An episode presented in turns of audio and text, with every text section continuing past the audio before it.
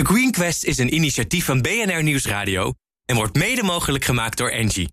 Engie. Energie, technologie en optimisme. Een jaar lang hebben wij gezocht naar bewezen groene innovaties met een waterdicht verdienmodel die alle potentie hebben om de wereld positief te veranderen. Jullie stemden massaal op je favorieten. En deze zomer hoor je de top zes van bedrijven die jullie het meest hebben overtuigd. Geniet van die gedachte aan die betere wereld die we samen aan het maken zijn. Ondernemer Timmy de Vos heeft zijn hoop op de toekomstige generatie wereldverbeteraars gevestigd. Hij maakt schoolkinderen bewust van de almaar groeiende afvalberg met zijn E-waste Race. Maar eerst hoor je van hoogleraar Ruth Mugge van de T U Delft hoe ze de volgende generatie designers aanleert hoe je spullen zo ontwerpt dat de consument er nooit meer vanaf wil. Ruth, mag ik met jou beginnen? Ja hoor. Wat is volgens jou de kern van het probleem van ons consumptiepatroon? Nou, de kern van het probleem is eigenlijk dat consumenten steeds weer verleid worden door nieuwe dingen te kopen. Dus als je kijkt bijvoorbeeld naar, uh, naar smartphones. En nou, de meeste mensen vervangen hun smartphone zelfs al na twee, tweeënhalf jaar. Terwijl eigenlijk in heel veel gevallen dat ding niet eens stuk is. Uh, nee. Uit onderzoek blijkt dat maar dertig procent van de smartphones daadwerkelijk ja, echt kapot is. En al die anderen worden voor allerlei andere dingen vervangen. Mm-hmm. En dan worden we lekker gemaakt met mooie doosjes en uh, vijf camera's in één toestel. En dan trappen we er steeds weer in. En ik denk, dat, dat weten we nu wel zo langzamerhand. Waarom verandert dat niet vanzelf? Nou, je ziet dat uh, mensen het eigenlijk heel moeilijk vinden om te veranderen. Omdat die milieu, het milieuvoordeel van producten is iets abstracts. En ik kan het wel even uitleggen hoe dat werkt. Als je kijkt naar bijvoorbeeld uh, het, het voordeel van... hey, mijn smartphone dus niet vervangen, is iets voor het milieu. Maar het is ook iets in de toekomst. Want nu merken we er eigenlijk niks van. Dus pas in de toekomst ga je dat ooit merken. Dus doordat het in de toekomst is en niet nu, is het veel abstracter voor mensen en is het veel moeilijker om te handelen. Ja, dus dat ons apenbrein waar je het wel eens over hebt, als we nu voedsel hebben en, en een dak boven ons hoofd, is het goed? Dat zal best uh, een evolutionaire reden kunnen ja. hebben, inderdaad. Dat je toch inderdaad gericht bent op, op jouw eigen overleven. Terwijl je ook zou kunnen zeggen, de, de, het gaat over waarde in de keten. Dat zie je overal. Hè. We, kleding gooien we makkelijk weg, meubels na drie jaar als je pech hebt. En dan gaan, rennen we naar de leenbakker voor een goedkope bank. Je, je zou kunnen zeggen... Uh, Dus zo gaan we dat even uitleggen, dan snappen we dat. Ja, maar dan nog steeds is het inderdaad, als je kijkt naar het, uh, het milieuvoordeel, is het, doordat het ab- ver weg is en abstract. En ook doordat het voor het collectief is. Terwijl inderdaad je nieuwe bank is voor jou persoonlijk. Is dat gewoon veel ja, concretere dingen. En mensen zijn gewoon geneigd om meer concrete dingen te handelen. Ja. Dus mijn advies zou ook zijn om naar, bijvoorbeeld naar ontwerpers... want die leid ik op, uh, onder andere met mijn collega's... aan de faculteit Industrieel Ontwerpen... Mm-hmm. is om te kijken, van, kan je nou een tweede voordeel meegeven? Wat zou dat kunnen zijn? Nou, het tweede voordeel kan allerlei dingen zijn eigenlijk. En uh, een voorbeeld wat uh, wij uh, samen met een afstudeerder hebben gedaan... is gekeken van hoe kan je nou hechting stimuleren?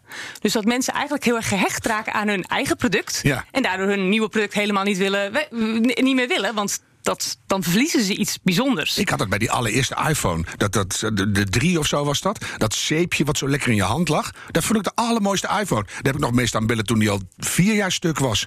Had ik geen verbinding meer, maar wel lekker mijn iPhone. Ja, ja. Maar ja. Hoe, hoe werkt hechting? Want ik hecht me aan alles, dus dat is ook niet goed. Maar de, de, alles maar weggooien, dat is net het andere uiterste. Ja, nee, hechting uh, is eigenlijk een emotionele band die je aangaat als, als gebruiker met het product. En dus het product krijgt dan een speciale betekenis voor je. Mm-hmm. En die speciale betekenis, als die onvervangbaar is... Nou ja, dan wil je hem dus niet meer kwijt. En uh, nou ja, er zijn allerlei ontwerpstrategieën die je daarvoor kan inzetten. En een van die is bijvoorbeeld dat je het product een soort verhaal meegeeft. En uh, een van onze afstudeerders heeft op dat gebied een lamp ontwikkeld... En die lamp die heeft het effect dat je als... Uh, nou ja, iedereen kent wel de situatie dat je als je kinderen groeien... dat je ergens dat in je huis wil noteren. Dus vaak is er ergens in een hoekje of in een deur ergens zo van... Van die hey, kerfjes. Elk jaar. Wilhelmina één meter tien, Wilhelmina één meter... In elk paleis heb je het zelfs. Inderdaad. Mm-hmm. Dus uh, het idee van deze lamp is om die kerfjes in de lamp te graveren. Dus die lamp wordt in eerste instantie zwart... geverfd af, a, afgeleverd. En vervolgens kan je dan elk jaar inderdaad... de lengte van je, van je kinderen daarin opnemen. Ja. En dat geeft natuurlijk een heel bijzondere lamp... die je nooit meer kwijt wil. Die ga je echt nooit meer wegdoen. Die wil je echt nooit meer kwijt. Dat is slim. Maar vertaal dat dus door naar de bank waar die lamp naast staat... Doe je dan ook, dit is het kussen waar het kind op is verwekt? Of hoe ver moet dat gaan? Nou, je, je kan dus... nou, ik weet niet of je dat zo direct wil... Nee, maar begrijp wat ik bedoel? Een lamp snap ik nog, maar al die redelijk uh, neutrale producten... die we aan de lopende band wegzodemieteren. Ja, nou, ik, ik ben van mening dat je ook niet één oplossing... voor alle producten zal gelden, hoor. Dus je mm-hmm. moet echt per productcategorie en ook per doelgroep kijken wat werkt. En op die manier ook een, een, een oplossing creëren wat daarvoor nuttig is. Ja. Dus voor een bank hangt het inderdaad er weer van af. Er zijn ook stoffen die bijvoorbeeld ook uh, aging with dignity uh, in het Engels. Dus dat ze eigenlijk steeds mooier worden. Hoe ouder, hoe mooier. Een persisch kleed wordt mooier als ja. het een beetje slijt. Ja, dat, dat zou dingen. bijvoorbeeld een oplossing kunnen zijn voor een bank. Maar dan zeg ik voor ja, maar dat, dat zijn hele goede eye-openers. Dat je denkt, deze bank moet u minstens vijftien jaar bezitten. Letterlijk en figuurlijk. Want dan wordt hij mooier. Ja. Ja. Nou snap ik dat informatie soms kan helpen. Hè? Bij elektrische toestellen kijken we naar de, A, de energielabels. Is energie het enige uh, rationele ding waar mensen op letten? Of zijn er ook al meer aan het, aan het komen? Nou, je ziet ook wel dat toch het milieu ook wel een rol gaat spelen, hoor. Dus mensen nemen het wel mee, maar het is slechts één van de dingen die ze meenemen. En nou, prijs en kwaliteit zijn dan belangrijkere dingen. Dus mm-hmm. het is niet zo dat het milieu geen, geen rol speelt. Um, Verder zou je inderdaad ook kijk, kunnen kijken naar inderdaad van... goh, kan je bijvoorbeeld um, het repareren van dingen ook iets extra's meegeven? Mm-hmm. Nu uh, wordt dat ook uh, als een vrij ja, negatieve status eigenlijk behandeld. Van nou, ja, je bent het repareren en eigenlijk ben je er heel veel moeite aan het instoppen. Maar nou ja, als je geluk hebt, ziet het er hetzelfde uit ja. als dat het was. Maar ik, een voorbeeldje, ik had een hele favoriete spijkerbroek. En er zat echt een enorme scheur op een uh, niet al te handige plek. En toen ben ik naar mijn uh, Afghaanse kleermaker gegaan. Dat is een wizard met een naaimachine. En die, die had voor zes euro dat ding weer gefixt. En het, het was precies dezelfde spijkerbroek, maar ik kan nu weer heel lang mee. En ja. ik was he, gewoon heel blij. Dus dat is een, een zes euro geluksmoment. ja. Waar, waarom doet niet iedereen dat? Nou, het is toch uiteindelijk wel weer een handeling. Kijk, als je als de theorie van het consumentengedrag... Ja, maar een nieuwe, nieuwe broek kopen is ook een handeling. Ja, ja, maar dat is toch uiteindelijk een iets makkelijker handeling, want dat zijn we gewend. Mm-hmm. Kijk, het is uiteindelijk, zodra je mensen verwacht om iets te gaan doen wat anders is dan dat ze gewend zijn, dan heb je eigenlijk een ja, gedragsverandering die je moet stimuleren. En dat is moeilijk voor mensen, want dat is niet, dat valt eigenlijk buiten hun routine. Ja. En vijfennegentig procent van het gedrag van mensen is routinegedrag. Dus, dus daar is, moet je in zien te komen. Je moet zorgen dat het routinegedrag eruit wordt gehaald en dat je inderdaad bewust bent van, hé, hey, wat ga ik nu eigenlijk doen? Ja. Nou, noem je net al de telefoon. We hebben natuurlijk in Nederland Fairphone, die modulair ontwerpt... zodat als er iets stuk is, klik je alleen dat nieuwe stukje erin. Als je bijvoorbeeld naar Apple-producten kijkt... dan denk je, die zijn helemaal niet geïnteresseerd in het, in het modulair ontwerpen... want het, het ding is stuk. Koop snel een nieuwe, of liefst al eerder, zoals je zei. Hoe kom je bij die bedrijven naar binnen? Nou, op die manier inderdaad. Uh, het is op dit moment best lastig. Uh, kijk, wij, le- wij leiden ontwerpers op. Dus op die manier kom je dan uiteindelijk toch bij bedrijven terecht. Mm. En ik merk ook via onze afstudeerders dat wij inderdaad toch wel bij bedrijven ook een, uh, ja, eigenlijk wel een impact hebben. En ook wel iets kunnen veranderen. Kan je dus iets ook wel open ervoor staan. Ja, maar die Apple-producten zitten met geheime schroeven dicht. Die krijg je niet eens meer open als je wil. Nou ja, ik heb bijvoorbeeld een afstudeerder gehad bij Philips. En Philips uh, heeft nou ja, Senseo's, wat ook een heel bekend product is... wat heel veel naar repaircafés en dergelijke gaat. Ja. Omdat ze toch wel vrij snel kapot gaan. En ook die waren echt wel heel geïnteresseerd... van hoe kunnen we nou eigenlijk die Senseo's langer mee laten gaan. Mm-hmm. En dat mensen ook hele eenvoudige dingetjes zelf oplossen. Het blijkt bijvoorbeeld dat Senseo's ook vaak afgedankt worden... in verband met, met omdat ze niet ontkalkt zijn. Ja. Wat natuurlijk eigenlijk treurig is, want ja. ze zijn eigenlijk niet eens kapot. Dat moet er gewoon op de doos staan, ontkalk... nou ja, ja, maar het staat natuurlijk ook wel in de omgeving. Nee, even tussen, tussen jou en mij, Ruth. Hè? Bedoel, jouw kant van verhaal snap ik heel goed. Maar he, Philips, ik had een elektrische tandenborstel. Binnen een jaar stuk. En dan zit je met dat ding. En dan komen er heel veel handelingen. Hoe ga ik dat repareren? Is dat niet een verantwoordelijkheid van zo'n groot bedrijf... dat als je zo'n massaproduct echt bewust de markt induwt... Hè, want we hadden al koffiezetters, dus het is een nieuw ding... dan moet je toch op een manier zorgen dat daar een traject aan zit... waardoor dat gerepareerd kan worden. Nou, je ziet ze ook wel daar steeds meer over nadenken, hoor. Want wij mm-hmm. hebben dus inderdaad voor die Senseo's een uh, afstudeerder gehad samen met Philips. Dus dat was ook in samenwerking met hen, omdat ze daar juist in geïnteresseerd waren. Om te kijken van hoe kan je nou inderdaad die consument ook helpen daarmee. En omdat is dat in gelukt? Heel vaak geval niet. Nou, we hebben wel iets uh, bedacht met, samen met die afstudeerder. Waardoor er een soort icoontje op de Senseo stond. Uh, en dat eigenlijk zei het alleen maar scan for help. En met een, met een mobieltje erbij. Ja. Heel eenvoudig. En als jullie mobiel pakten, dan ben je eigenlijk als uh, consument stap voor stap van hey, check dit. ontkalk hem even. Misschien is dit onderdeeltje kapot, kan je hier heel eenvoudig bestellen. Ja. En op die manier, uh, uit ons onderzoek bleek dat mensen inderdaad dat veel sneller dat defect ook vonden en het konden oplossen. En da- als je dat terugvertaalt naar jouw designmodel, hè, staan daar dat soort concrete stappen in waar een product in de toekomst aan moet voldoen? Nou, wij, zijn, uh, wij, wij kijken naar inderdaad twee dingen. Aan de ene kant wil je mensen motiveren om iets te doen, bijvoorbeeld mm-hmm. te repareren. Grote campagnes, waardeer het, repareer het. Bijvoorbeeld. Vind dit, die app. Is dat ook van jullie, de Vind dit app? Nee. Die gaat ook, die, elk reclameblok zit dat in. Ja, dat is dus fascinerend. Ja. Ja, dat kan ineens allemaal. Dus, maar die, die stappen die je bedacht hebt, die, die slaan nu aan bij ontwerpers en bedrijven. Ja, ja. Dus aan de ene kant inderdaad ja, motiveren, stimuleren. Aan de andere kant ook het mogelijk maken. Ja, in het Engels noem je dat ability, dus dat je het ook kan als consument. Ja. Dus inderdaad zo'n icoontje met scan for help is ook het stimuleren van dat je het ook daadwerkelijk kan. Wat is het grootste doorn in jouw oog als je kijkt naar al die rotzooi die we weggooien? De grootste doorn in mijn oog. Zeg, dat kan toch niet langer? Ik kan, uh, vind ik hem, nou, ik denk eigenlijk... Ik, ik, uh, mijn telefoon heb ik nu twee komma vijf jaar. Mm-hmm. Ik vind het vrij fascinerend en ook wel een tikkeltje irritant dat ik eigenlijk elke twee, drie weken wel weer een mailtje krijg van wil je niet alsjeblieft een nieuwe kopen? Ja. Want die van jou is toch wel oud? Kijk, je je loopt voor lul, Rut. Ja, ik kan niet langer. Ja, maar dat, dat, dat zou eigenlijk ook moeten veranderen, hè? De, nou ja, ik vind wil je niet even een update? Zou toch ook kunnen? Ja. Ja. We checken hem oh, hey, even voor je. Je batterij is wat minder. Kunnen we niet gewoon even je batterij vervangen? Ja. Hoe, hoe positief... Had ook gekund, maar ja. dat, dat, dat mailtje krijg ik niet. Nou, dat, ik denk nu wel, na deze uitzending. Hoe positief gestemd ben jij over het uh, designlandschap? Gaan we echt al in de verandermodus? Ja, ik ben wel echt positief gestemd. Als ik het zie, kijk naar onze studenten, dan zie je daar echt heel erg grote bewustwording. Je ziet ze ook heel erg bewust bezig met het milieu. En met, hé, hey, dit, we moeten iets anders doen. Zoals we nu bezig zijn, kan het niet, uh, kunnen we niet doorgaan. Dus ik ben er zeker positief dat dat... Uh, in de komende jaren toch echt steeds beter en, en uiteindelijk wel gewoon goed gaat komen. Ja, en snel, hè? Nou ja, dat hoop ik. Het moet snel. Ik ga je bedanken. Blijf erbij, want we gaan zo naar onze nieuwste innovatie. En uh, ik ga je voor nu bedanken. Dankjewel, Ruth Mugge. B N R Nieuwsradio. The Green Quest. Harm Edens. We zijn aangekomen bij, tada, nummer drieëndertig in de Green Gallery. Dat is de E-waste Race van Timmy de Vos. En het kritische jurylid vandaag, Chantal Vergaal. Je kijkt niet zo kritisch, Chantal, maar uh, ondertussen... Ja, weet het wel, hoor. Deze innovatie klinkt ongeveer zo. Billions of people are using a lot of electronic devices. Therefore it is natural that a lot of e-waste arises. Prepare for down count. Five, four, three...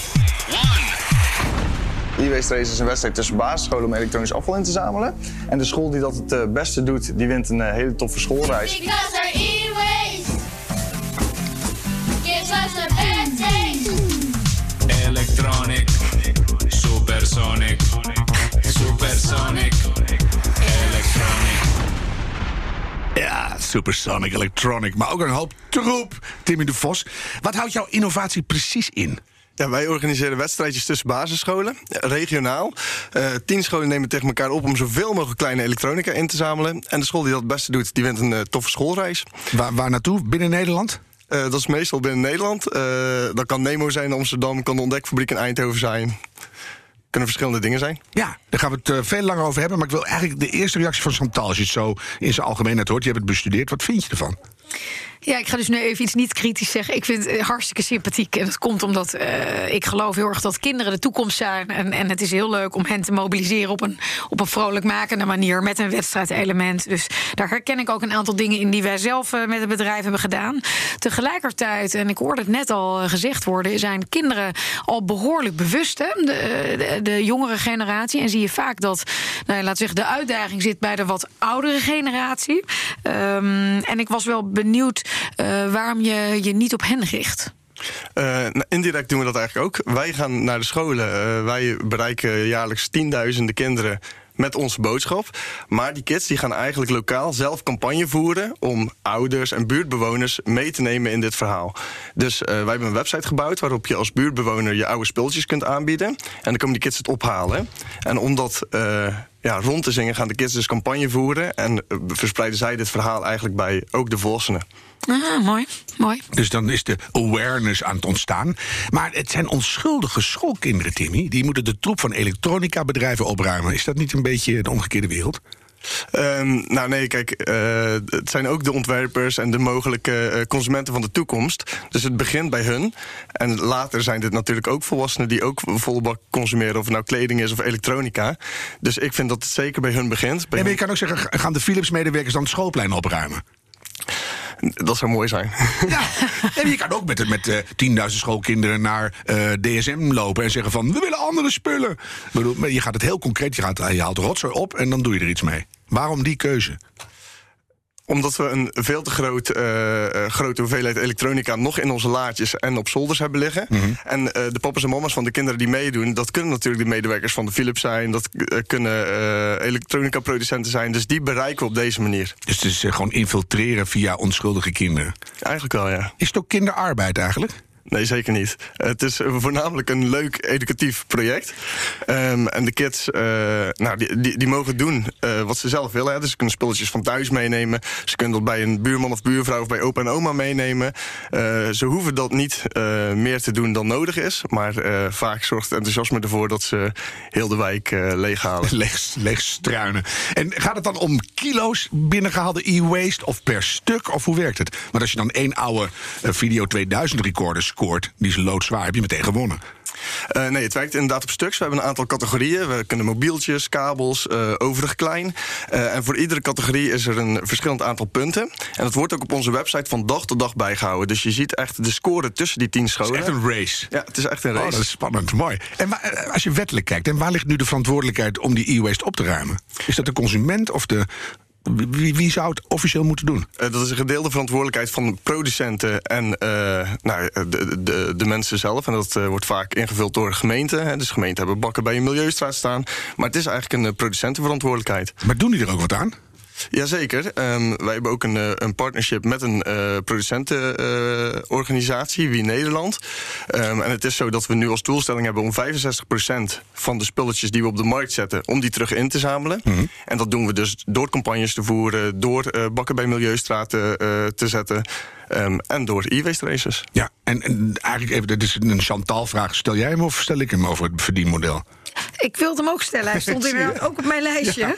Ja. Uh, ik was wel even benieuwd. Er wordt wel iets gezegd over de inkomsten en de kosten en winst en zo. Maar wat is nu eigenlijk het businessmodel? Ja, wij doen eigenlijk een stukje dienstverlening voor afvalbedrijven en gemeenten. Zij hebben inzameldoelstellingen. En uh, door deze actie te doen, zorgen wij natuurlijk dat er spulletjes ingezameld worden. Met zo'n e-waste race zamelen we gemiddeld veertien ton aan klein elektronisch afval in. Dus dat is hartstikke leuk en interessant voor de gemeente. Maar daarnaast is ook dat educatieve aspect heel belangrijk. Um, maar ook een stukje P R voor de gemeente. Hè. Tijdens een kick-off en een prijsuitreiking uh, is het vaak een wethouder die een woordje doet. Hè. Dus uh, daar wordt een foto van gemaakt, die komt in de krant. Dus voor een gemeente is het ook een manier om te laten zien dat ze iets doen aan dit probleem. Dus de gemeentes en, betalen jullie? Ja, de gemeente en, en afvalbedrijven betalen. Krijg je ook alle uh, spoorelementen, al het goud uit de telefoontjes en zo, krijg je daar ook een percentage van? Nee, nee, nee, nee. De spullen die wij inzamelen zijn dus ook eigendom van onze klant. En dat is dan uh, of de gemeente of een afvalbedrijf. Ja. En even, ik ben nog even benieuwd, want ik, ik uh, helaas uh, heb ook wel eens wat afgevoerd aan elektronica. Ik breng dat dan naar het afvalscheidingsstation in mijn gemeente. Hebben jullie zicht op wat het verschil is tussen wat er zeg maar normaal naar het afvalscheidingsstation wordt gebracht en wat jullie dan additioneel, zonder dat het, laten we zeggen, Uh, dat mensen worden gestimuleerd om apparaten weg te doen die, die, laten we zeggen, eigenlijk niet echt kapot zijn, maar ook gerefurbished kunnen worden. Want dat zou echt jammer zijn als door het wedstrijdelement iedereen denkt, nou ja, gooi ja. die strijkijzer maar weg, ik was er toch wel aan een nieuwe toe. Uh, uh, wat, het, wat, wat de additionele ja, benefit eigenlijk is, hè? Ja, dat verschilt enorm per regio waar we de actie doen. Uh, in een grote stad kan dat uh, een enkele procent zijn. Maar we hebben bijvoorbeeld ook een onderzoekje gehad in uh, de Hoekse Waard, waar uh, hetgene wat wij inzamelden met de uh, e-waste race tot vijfentwintig procent van het jaarlijkse ingezamelde klein elektronisch afval was. Dus dat was een mega bijdrage daar zo.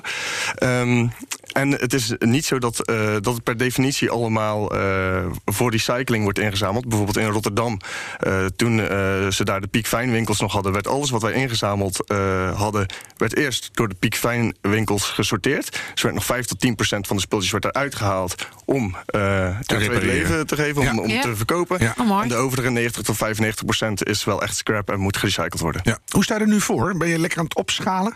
Ja, enorm. Uh, vorig jaar hadden we drieëntwintig races. Nou, als je tien tien scholen per race hebben, tweehonderddertig scholen. Ja. En dit jaar gaan we naar de driehonderddertig scholen. En we gaan uitbreiden naar Duitsland. En we gaan een vergelijkbaar project opzetten voor de inzameling van textiel. Oh, dat is ook mooi. Ja. Dat je zegt, nou, ik heb nog wel wat.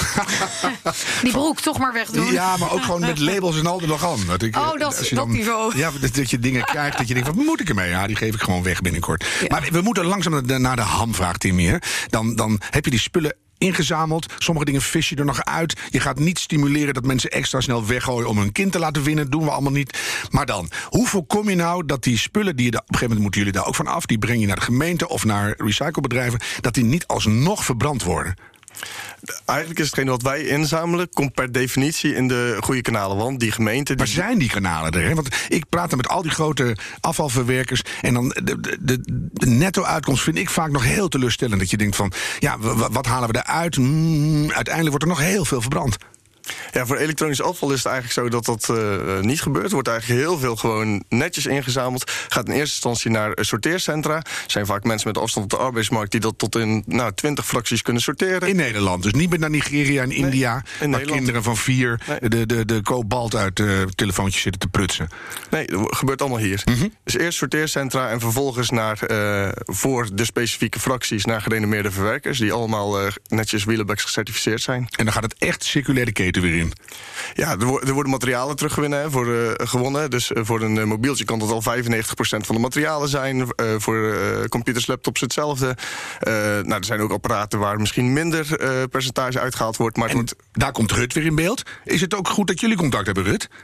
Nou, ik kan me voorstellen dat we inderdaad wel uh, iets uh, zouden kunnen doen. Uh, ja. We hebben altijd uh, afstudeerders die leuke projecten zoeken. En ik kan me voorstellen om dit verder op te scalen... dat je inderdaad uh, met een afstudeerproject kan kijken... wat is de volgende stap. Ja, want naast zo'n wethouder die dan zijn persmoment heeft... kan ik me ook voorstellen dat er dan een designer van de toekomst naast staat... die zegt, en dit soort dingen die gaan we niet meer maken, mensen. Want daar kunnen we niks mee. Dat zou toch goed zijn? Ja, dat uh, zou zeker goed zijn. Ja, is dat de volgende stap, Timmy? Ja, sowieso moet, het, moet de battle op verschillende fronten gevochten worden natuurlijk. En uh, de ontwerpkant is enorm belangrijk. We hebben nu beperkte keuze van duurzame elektronica producten. Er zijn gelukkig een paar voorlopers. Maar uh, er moeten zeker betere uh, ontwerpen komen. Ja, en ook leuk dat kinderen dan normaal staan te zeiken van ik wil een nieuwe PlayStation. Dat ze zeggen, die willen we niet meer, want die is slecht gemaakt. Zou ik zo goed vinden. Zou dat, een, zou dat haalbaar zijn? Dat kinderen uiteindelijk bij de, bij de schappen gaan bepalen wat pa en ma gaan kopen? Um, we geven in ieder geval aan dat ze heel stoer zijn als ze apparaten lang hebben. Dus wij geven altijd credits aan de kids die de oudste telefoon hebben. Wat, ben je acht en je speelt een beetje Commodore vierenzestig? Heel goed. Geweldig. Ja. Ik wens je heel veel succes. Dankjewel Timmy de Vos. Dankjewel Chantal Vergaal. En natuurlijk ook dankjewel Ruth Mugge. Neem een kijkje op de greenquest punt n l om alle bedrijven in onze Green Gallery te zien. En heeft jouw bedrijf een minstens zo belangrijke innovatie? Meld die aan op diezelfde site. Terugluisteren als podcast kan via alle daarvoor beschikbare kanalen en apps. En bedenk minstens Dus één keer per week. Die volhoudbare wereld, die maken wij... samen. samen. Amen. De Green Quest is een initiatief van B N R Nieuwsradio...